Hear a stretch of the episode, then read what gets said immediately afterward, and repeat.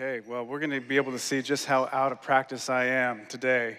So I would want to invite you actually to stand with me. We're going to read from Mark chapter 4 together. Um, coming from Boston, it was a little bit more formal, so it'll take me a minute to break some habit here. So, Mark chapter 4, you're familiar with the story.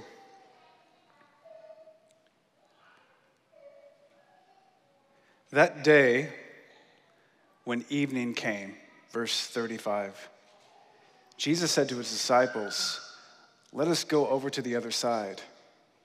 Leaving the crowd behind, they took him along just as he was in the boat. There were also other boats with him. A furious squall came up, and the waves broke over the boat so that it was nearly swamped.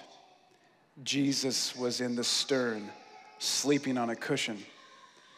The disciples woke him and said to him, Teacher, don't you care if we drown? He got up, rebuked the wind, and said to the waves, Quiet, be still. And then the wind died down, and it was completely calm. And he said to his disciples, Why are you so afraid? Do you still have no faith?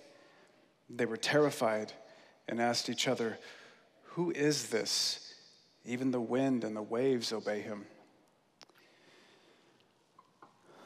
Our Father in heaven,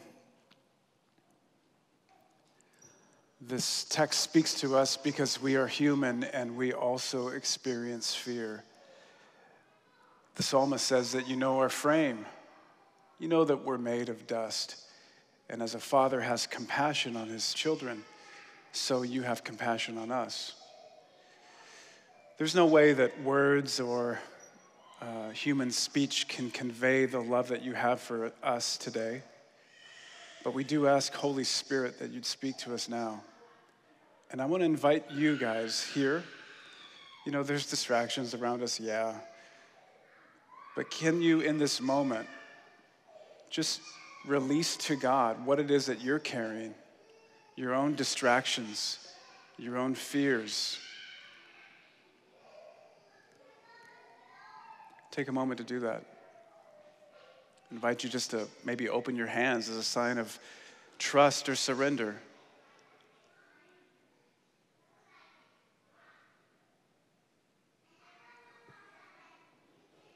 We offer our lives, our hearts, our worries, our fears to you now. In the name of the Father, and Son, and Holy Spirit.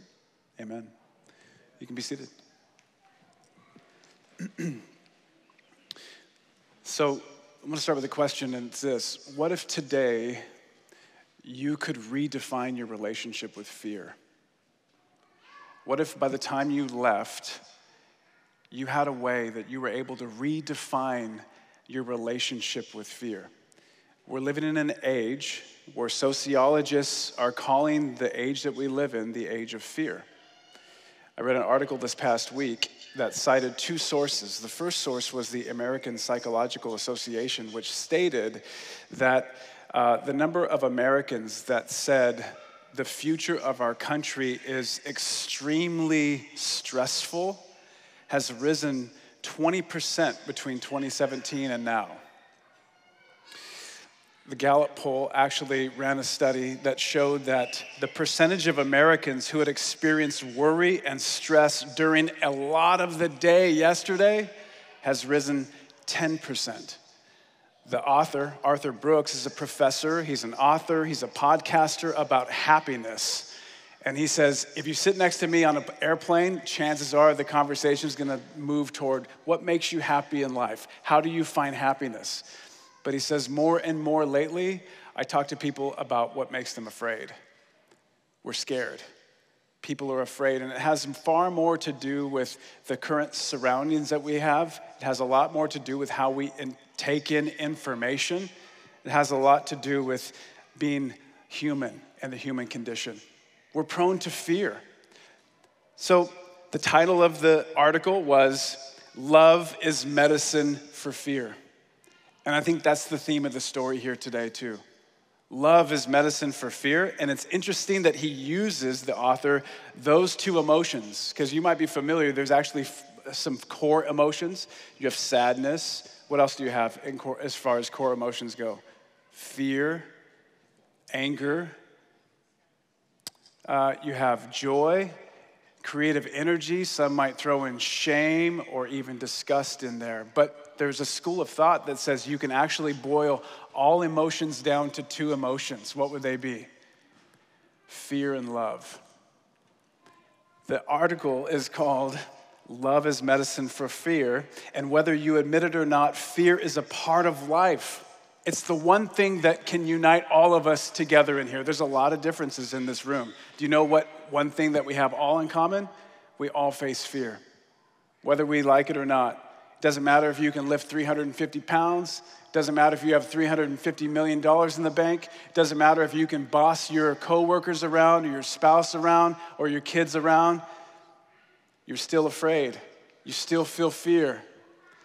And to a large degree, your ability to recognize and manage fear directly impacts the quality of your life and your faith. So, what would happen if you could redefine your relationship with fear today? Maybe, you might be thinking, maybe I would live less like a victim of my circumstances. And I would actually be a creator. I would be a co creator with God about the kind of results that I want to see in my life. Maybe my relationships would be richer because I wouldn't let those things that I'm afraid, those difficult conversations that I'm often afraid to have, I wouldn't let them linger. Or maybe I would let my kids make their own mistakes and I wouldn't feel the need or the pressure to hero them all the time, as I do as a dad of teenagers now. Or maybe I would start that business. Or maybe I'd be less controlling. Or I would risk more. To summarize it all, if you could redefine your relationship with fear today, you'd likely experience more freedom to love and you'd likely experience less fear. You'd experience more freedom to love God with all of your heart and to love your neighbor as you also love yourself and receive God's acceptance. And based on this story, I have to believe that that's God's desire for you today. The men in this story appear to have every reason to be afraid. Until now, they've left everything to follow this rabbi, carpenter, who appears to be the chosen one, the Son of God, the Messiah. And on this particular day, verse 35 says, on that day, they saw him get into a boat, teach a large crowd of people uh, parables about what the kingdom of God is like, what happens when the rule of God begins to spread into the earth and how it changes relationships and how it changes our dreams and how it changes our joy. They also heard him use these parables about when the kingdom of God spreads, and now they hear Jesus ask them, Hey guys, why don't you come into the boat with me and let's go to the other side? It's not an easy ask. They have an idea about what's on the other side, but they don't really know what's on the other side. Neither do you, right? Some of you are facing big decisions. Some of you face big choices. Some of you face risk. You have an idea of what's on the other side, but you don't really know what's on the other side. For them, the other side is largely a Gentile region it's a place divided by race and ethnicity and social status. Jesus is crossing the proverbial tracks to liberate a community from segregation and separation between Gentile and Jew, and he's about to display his power over the entire world. There's a danger, though, that they don't know anything about. On the other side lives a man who has been demon possessed and isolated for years and wants to attack them. And to get there, they have to experience troubled waters, a storm that will potentially kill them. Ultimately, on the other side is liberation. And Jesus is heading there to free a man from evil that's enslaved him for many years. But it's not just the people on the other side that Jesus wants to liberate. He also wants to liberate the people inside, those who are inside the boat, his fellow travelers. And he wants to free them from the very thing that enslaves them deep, deep underneath? Fear. There's a reason Mark says in verse 36 so they left the crowd. The crowd for Mark, as he uses this phrase in his story, is used almost in a pejorative way. The crowd are the spectators, the crowd are the people that for them, Jesus is a great addition to life. For the disciples, Jesus is becoming the meaning of life. For the disciples, Jesus is the reason they're willing to leave it all behind and, yeah, I'll go check out what's on the other side. Everyone got instruction that day the crowd, the disciples, the people, but few got an invitation. Few got an invitation into something deeper action. Very few times will you ever be changed by words. Very few times are people going to be actually changed by the words that I'm even saying right now unless we mix it with action, unless we mix it with faith, the Hebrew writer says. And when you mix it with faith, a lot of times you find yourself in a storm that creates fear. It takes action to activate trust. And that's when Jesus turns to his disciples and says, All right, guys, let's cross over to the other side. Where might Jesus be calling you to cross over into today? I want to invite you to ask the Holy Spirit even now what would crossing, crossing over look like for me today? Would I be crossing over from fear into trust? Would I be crossing over from, I don't know, a particular way of being into a whole new way of showing up? For my family, for my friends, for my coworkers, whatever it might be. Verse 36 through 38 shows us a behavior and a belief that can take root when we don't redefine our relationship with fear. In verse 36, it tells us number one, we begin to insulate, and number two, we begin to speculate. Verse 36, leaving the crowd behind, they took him along just as he was in the boat. There were other boats with him.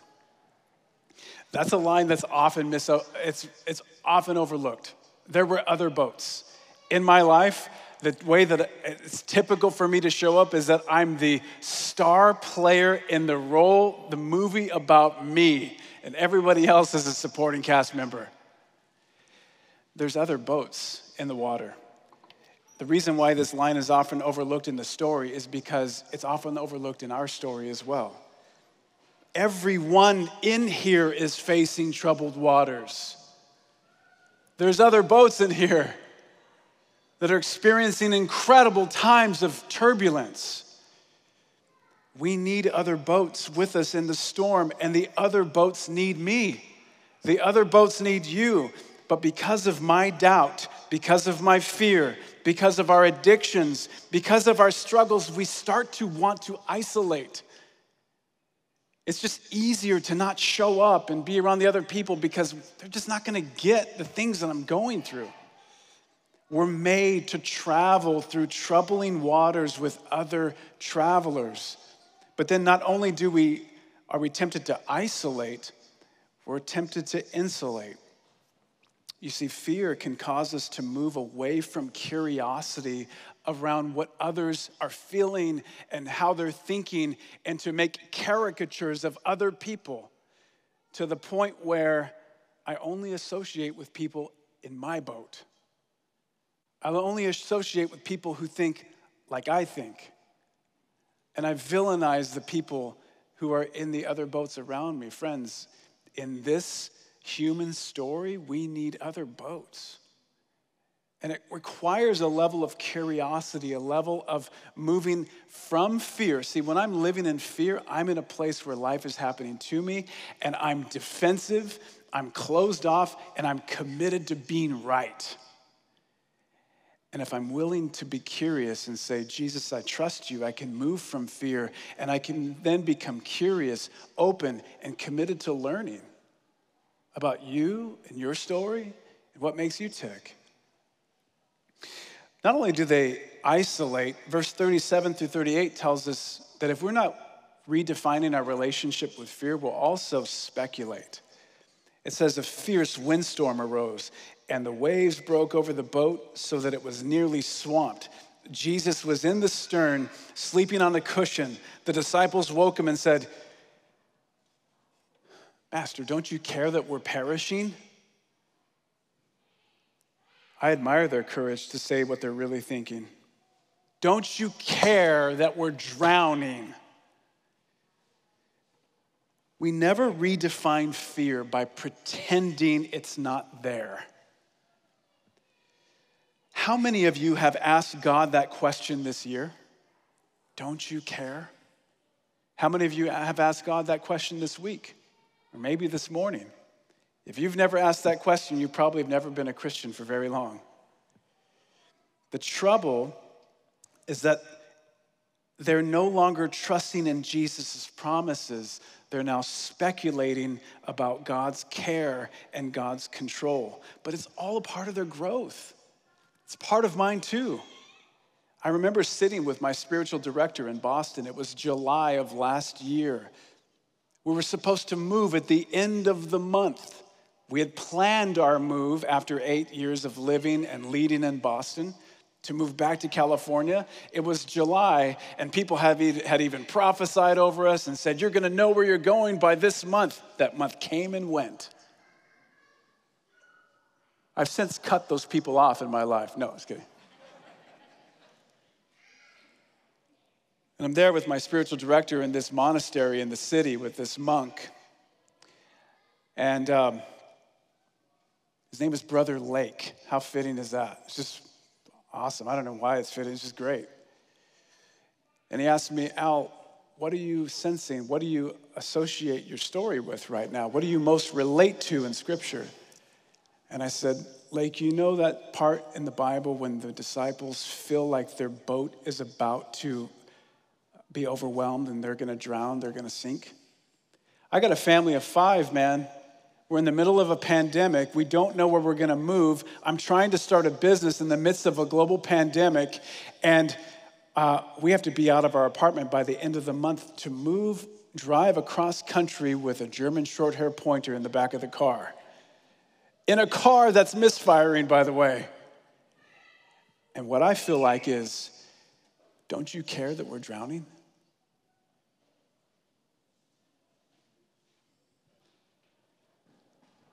What troubling waters are facing you right now? What are the waves that just don't seem to end? They flood the boat, they flood your heart, they flood your mind at two in the morning, and you wake up and you think, Jesus, don't you care that we're perishing? Jesus wants them and us to redefine our relationship with fear. I want you to listen. Just close your eyes and listen to this quote from Brennan Manning on his book called Ruthless Trust.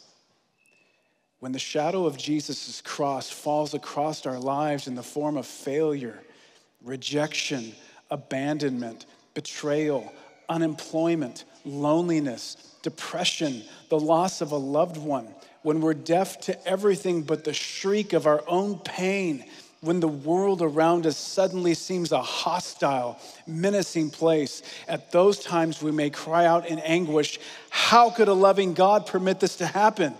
At such moments, the seeds of distrust are sown. It requires heroic courage to trust in the love of God no matter what happens to us. Remember, Love is the medicine for fear. It's not just the people on the other side that Jesus is looking to liberate, it's also the people on the inside. It's you, it's me, it's fellow travelers. Jesus answers their prayer without them even asking, right? They just say, Don't you care? Jesus gets up and calms the storm. And then he asks them a question Jesus allows his friends to enter into the storm to redefine their relationship with fear. And if that means letting them go through an incredibly scary time of trial, of troubling waters, then so be it. Because his love is the ultimate medicine for their fear. He's liberating them and he's liberating you. Will you allow him? Let it happen. And then Jesus helps them redefine their relationship with fear by calling them into what Brennan Manning calls ruthless trust. The word ruthless means the word ruthless means without without mercy, without pity.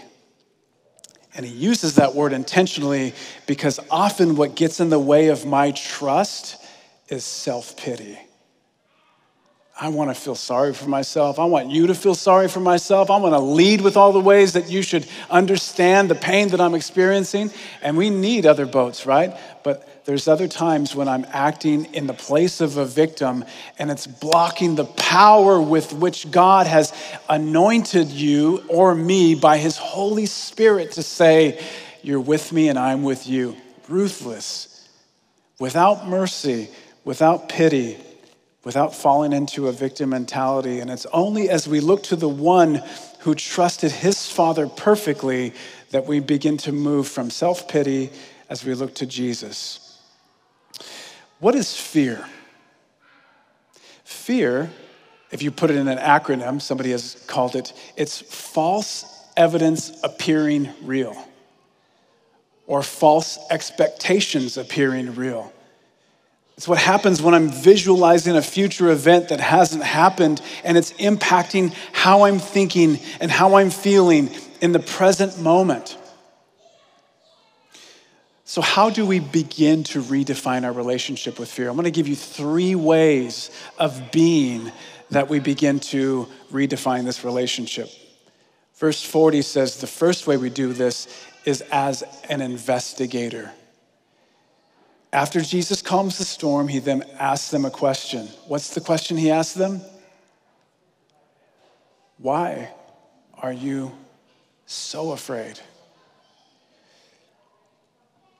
I find it interesting that Jesus doesn't tell them, don't be afraid, although there's several places in scripture, right? Some have said 365, I don't know, where God says, don't fear.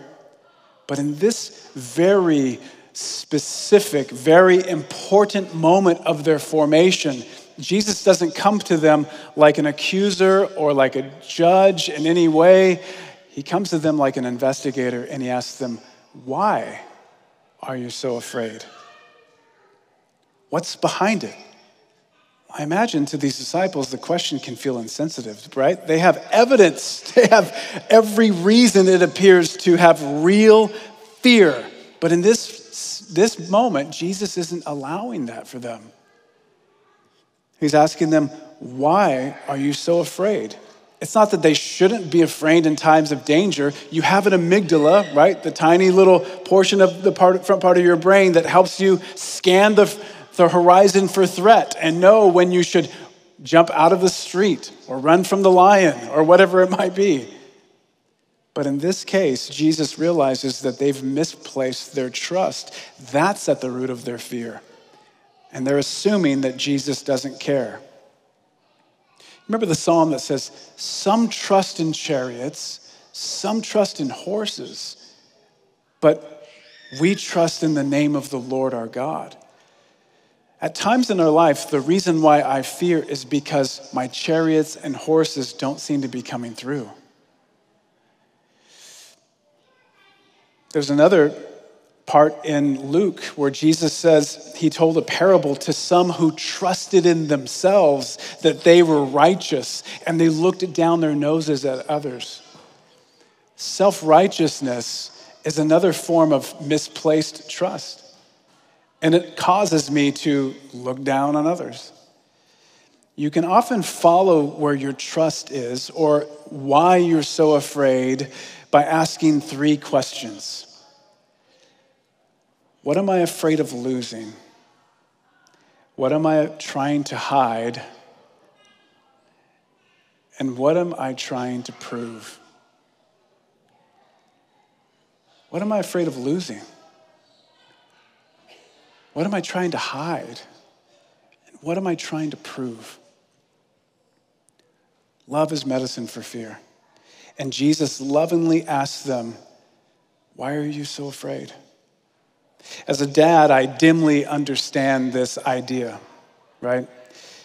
My, uh, one of our daughters has uh, dealt with uh, a fear of ants. For some reason, when we moved to California, this girl just was terrified of ants. She probably saw like two ants in her room. But every night, ever since then, she will not go to bed without checking under her bed, under the pillows, in the closet, around the corner. Then we say this prayer, which sounds more like an incantation about uh, ants and bugs and mommy and dad. Like it, it's just this rote prayer. And every time Nina and I say, Babe, there's no evidence of any ants. And she'll say, But are you sure? Like, how do I know I can trust you?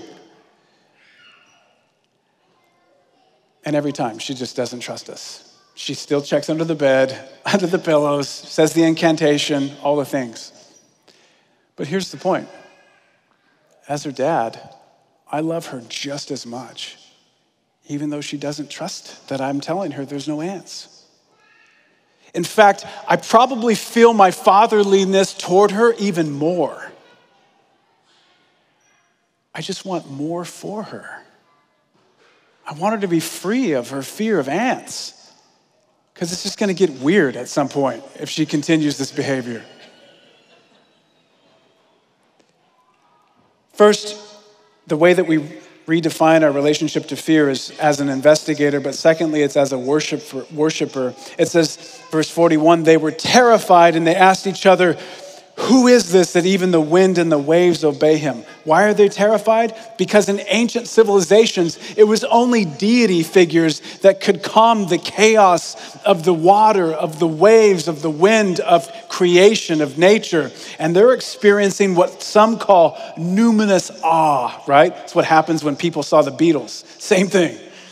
Just fall down, you start crying and weeping. And Yahweh was the one who parted the sea in Scripture and it was the Spirit of God that hovered over the chaos of the ocean in Genesis 1. And here is this 33 year old carpenter who fell asleep and they woke him up, who's commanding the wind and the waves to be still. It's that same terrifying glory that actually gives them the courage to begin to trust again. They're witnessing, they're seeing the dual nature of Jesus. In his humanity, he sleeps, in his deity, he speaks to the wind and the storm. Hebrews tells us that Jesus had to become like his brothers in all ways, like we are. So he suffered himself and was tempted himself so that he could always come to the aid of those who were tempted as well. And he's also the express image of the invisible God. You see, there's two basic reasons why we fear, sociologists say.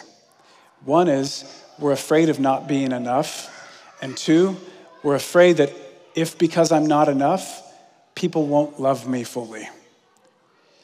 And in this passage, it calms both of their fears. It shows us this carpenter, this Messiah, is enough. And two, because he's enough, I never have to fear that he doesn't leave me or forsake me.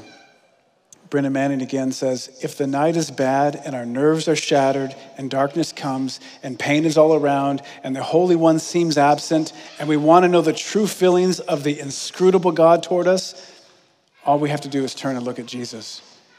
And because He's enough, I don't fear not being loved. Love is medicine for fear, and Scripture says perfect love casts out all fear. Our trust in Jesus grows as I shift from making self conscious efforts to try to be really good to allowing myself to be loved as I am and not as I should be. Jesus says, As the Father has loved me, so I have loved you. And one theologian says, The definition of trust remains the most meaningful of all the courage to accept your acceptance before God through faith in Jesus.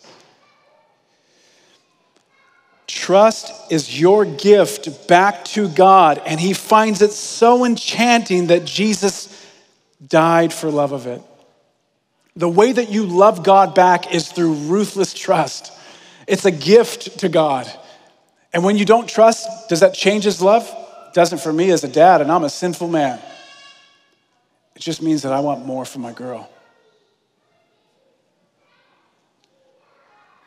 John, the disciple known as the apostle of love, says this We ourselves have known and put our trust in God's love toward ourselves. So we come as an investigator, and I'm going to give you a practice right now to investigate where your fear lies. We come as a storyteller, I mean, we come as a, a worshiper, but thirdly and lastly, we come as a storyteller, and this is what helps us redefine our fear we begin to retell the story of the most ruthless trust of all. That Jesus on the cross, he cries out, My God, my God, why have you forsaken me? And in the very same moment, when he feels as though God is far from him, he says, Into your hands, I'm entrusting my entire spirit. Jesus Christ, he displays the most ruthless trust ever lived in history, and you then become united to the one who displays perfect trust. Jesus is the one who says, I am the resurrection and the life. He or she who trusts in me will never die. The biggest fear of all. Do you trust this? He says. As we retell the story as a storyteller of God's work in our lives, we have to go back to scripture when God parted the sea, when it says his way was through the sea. His path was through the mighty waters. There's times in life when God is working and it seems impossible, but just as Jesus, his way was in the water. It was in the storm and I couldn't even see it. Every year, me and a group of friends, we go away and uh, we meet with a group of Christian leaders and we invite an older, wiser, sage leader to come and speak with us and share with us. And this past week, I was there and um, we invited a person who came and shared. And if I were to share with you the details, it's a well, fairly known leader. And if I were to share with you the events of this person's life, man, it sounds like a horror film. There's no reason why he shouldn't fear. And I appreciated him as he sat in front of the fireplace in this living room, just talking to us about the lessons that he's learned and the doubts that he's had in times of despair. One of the significant lessons that he shared with us is that I'm learning that I don't have to be afraid. It seems loving to my kids that I should be afraid for them. Like I feel like the responsible thing to do, like the activity that I should do, is to be afraid. But I'm learning that I don't have to be afraid. And I'm also learning that good situations in life doesn't make a great life. It doesn't, it's not what you need in order for a great life to happen. And then in tears, he quoted this section that I'll end with from Lord of the Rings. He said, You know that part in Lord of the Rings when they can't go on anymore? And Frodo says, I can't do this, Sam. And Sam says, I know. It's all wrong. By rights, we shouldn't even be here, but we are. It's like the great stories, Mr. Frodo, the ones that really mattered, full of darkness and danger they were. And sometimes you didn't want to know the end. Because how could the end be happy? How could the world go back to the way it was when so much bad happened? But in the end, it's only a passing thing, this shadow. Even darkness must pass. A new day will come. And when the sun shines, it will shine out the clearer. Those were the stories that stayed with you, that meant something, even if you were too small to understand why. But I think, Mr. Frodo, I do understand. I know now. Folk in those stories had lots of chances of turning back, only they didn't because they were holding on to something. And Frodo says, What are we holding on to, Sam? And Sam says that there's some good in this world, Mr. Frodo, and it's worth fighting for. What are you holding on to? That God is good. And that Jesus is worth fighting for, but maybe even more than that, that he, he is holding on to you and that He's liberating you from the deepest parts of enslavement called fear. Because love is medicine for fear. As we close, I'm going to ask you to take a what 12 steps in their fourth step called a fearless and searching moral inventory.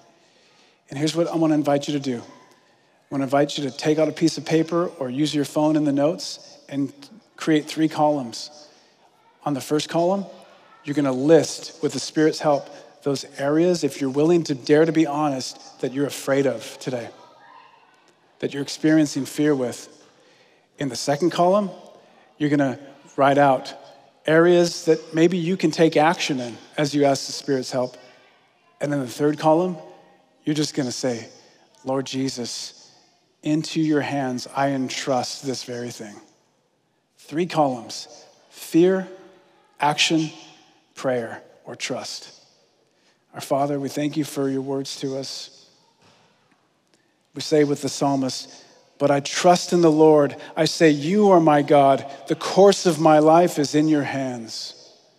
Give us grace to ruthless trust.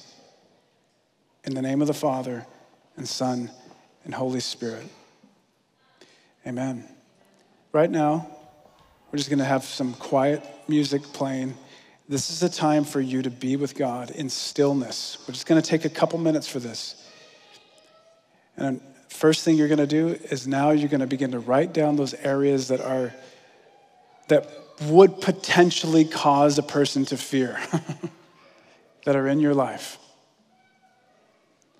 Remember, we don't redefine it by faking as though it doesn't exist. Go ahead and record those now.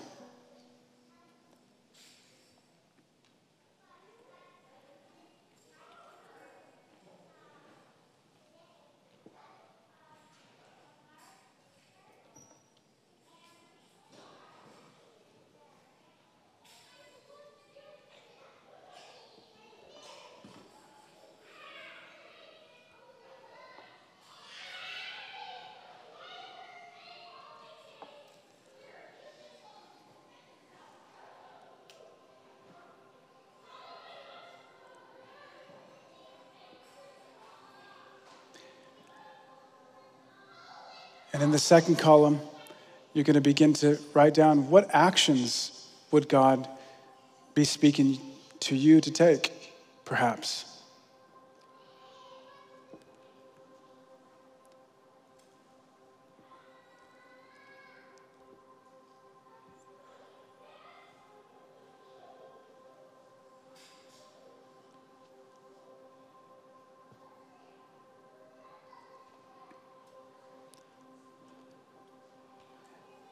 And as I step down, continue this inventory, right, as an investigator. Why are you so afraid? What am I afraid of losing, hiding, or needing to prove? Surrender those very things to God. Invite Him into it. And allow yourself to listen to the voices of the children who are there, because that's how God relates to you like a child, say, Abba, I'm scared of ants. I need your help. Can I trust you? And see what the Spirit might say to you. Let's turn to Him now. The carpets are available for you to come, take a posture of kneeling or sitting. You can remain in your seat, be still with God. If you're new to this whole thing, just enjoy the peace of the moment. Continue the moral inventory with the Holy Spirit.